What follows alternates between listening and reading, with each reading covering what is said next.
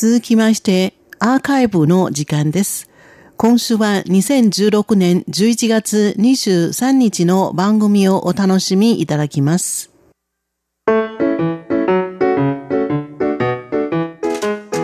リスナーの皆様、ようこそティールームへの時間です。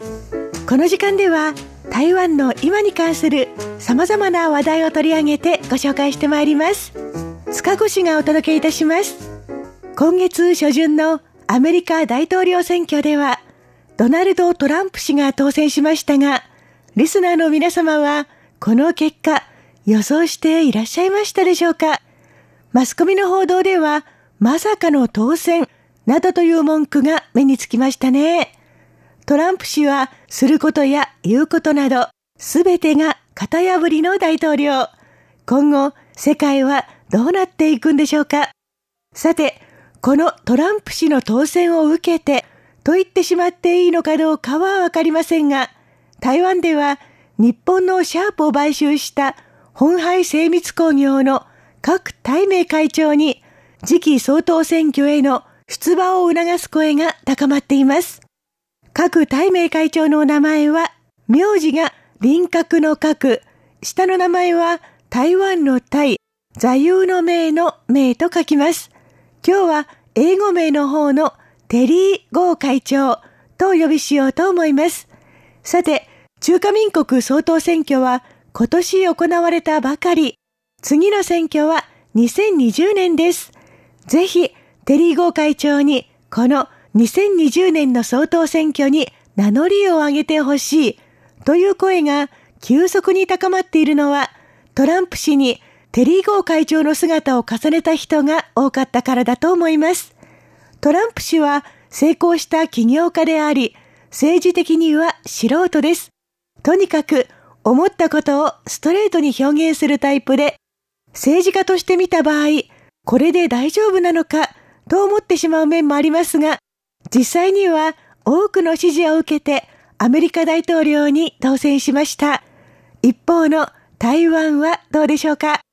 今年の総統選挙では民進党が勝利して初の女性総統、蔡英文総統が誕生しました。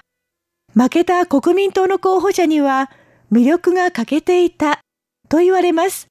ですから次期総統選挙で民進党から政権を奪取するためにはどの政党であれスター性を持った候補者探しが急務です。それでは誰にそんな魅力が備わっているんでしょうか？そこでトランプ氏と共通点が多いと言われるテリー・ゴー会長の名前がどこからともなく浮上してきました。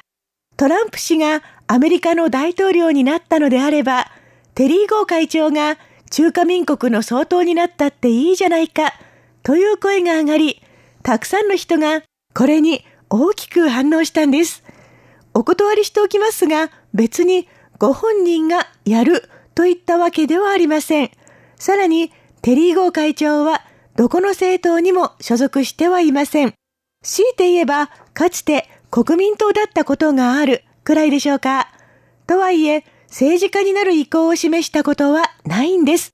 それなのに、テリー・ゴー会長が総統になったっていいじゃないか、という一言は、まるで魔法がかかったみたいに広まって、今ではテレビ、新聞、インターネット、どこもかしこもテリー・ゴー会長が総統になったらというテーマを真剣に討論し始めています。確かにトランプ氏とテリー・ゴー会長との間にはかなりたくさんの共通点が見られるんですよ。それでは二人をちょっと比べてみましょう。まず、年齢。トランプ氏は1946年生まれの70歳。テリー・ゴー会長は1950年生まれの66歳です。4歳違いで、もし2020年に出馬するとしたら、トランプ氏と同じ70歳です。二人ともビジネス界で大成功を収めた起業家で、トランプ氏は自らが CEO を務める不動産会社、 Trump Organization を持ち、テリー・ゴー会長は本廃精密工業を中核企業とするフォックスコンテクノロジーグループを率いています。どちらも企業のトップとして財界に名を知られる、いわば一国の王といったところですね。ちなみにトランプ氏の財力はアメリカドルで37億ドル、日本円およそ4000億円以上のレベル。もう庶民が見たら天文学的すぎて想像もつかない数字です。ところが、テリーゴ会長の財力はトランプ氏を1.8倍も上回る68億ドル。財力の点ではトランプ氏をはるかに追い越しています。確かにテリーゴ会長が立ち上げた本杯精密工業は電子機器の受託生産では世界最大手。アメリカのビジネス誌フォーチュンが毎年発表している世界企業番付の常連で、去年31位、そして今年は28位にランクアップしています。番付で名前が挙がるのは上位500社、そのうちのトップ30に入っているわけです。いずれにしても完全に雲の上の大富豪という点では、二人は完全に一致しています。それでは、プライベートに関してはどうでしょうかトランプ氏は二度離婚していて、三度目に結婚した今の奥様は24歳年下の美人モデル。テリー・ゴー会長は最初の奥様に病気で先立たれてしまい、その後に今の奥様と再婚しました。奥様はダンサーで振付師の女性で、なんとやはり24歳年下です。思いがけず、こんなところも共通しているんですね。トランプ氏のお子さんは男3人、女4人の5人。テリーゴー会長のお子さんは男2人、女3人のやはり5人。2人とも5人の子持ち。いやー、本当に類似点が多いですね。ちょっと違うのは学歴と育ったご家庭くらいでしょうか。トランプ氏は裕福な家に生まれ、世界的にとっても高い評価を受けているビジネススクール、ペンシルベニア大学ウォートンスクールを卒業しています。これに対し、テリーゴ会長は非常に貧しい家庭に生まれ、16歳で社会に出て働きながら専門学校を卒業した苦労人です。このあたりは随分と違いますね。さて、それでは、二人が信じる価値観、信念について見てみましょう。トランプ氏が大統領選挙で訴えたのは、アメリカファースト。国際問題はひとまず棚に上げて、何よりも自国優先というアメリカ第一主義です。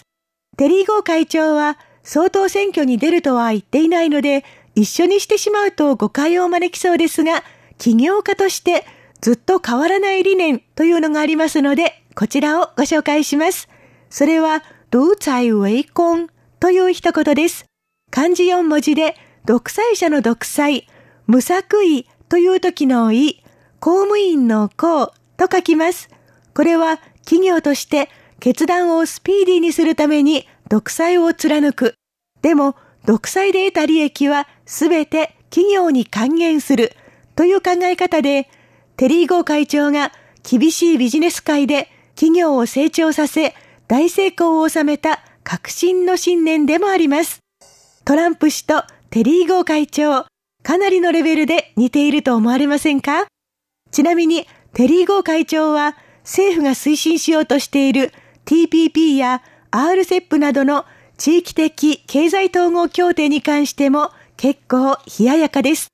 これからは保護主義が台頭する。だから企業がこれらの協定に依存して自国に閉じこもってばかりいたら競争できないとも公言しています。ちなみにこのような主張はトランプ氏が当選するずっと前からのものなんですよ。その言葉通り、テリーゴ会長は北米や南米、ヨーロッパ、アジアの各地に拠点を設け、グローバルなビジネスを展開しています。このような視点と行動力を持った人が相当になってくれたら、と思う人が出てくるのもうなずけますね。リスナーの皆様はどう思われますか？ようこそティールームへご案内は塚越でした。こちらは台湾国際放送です。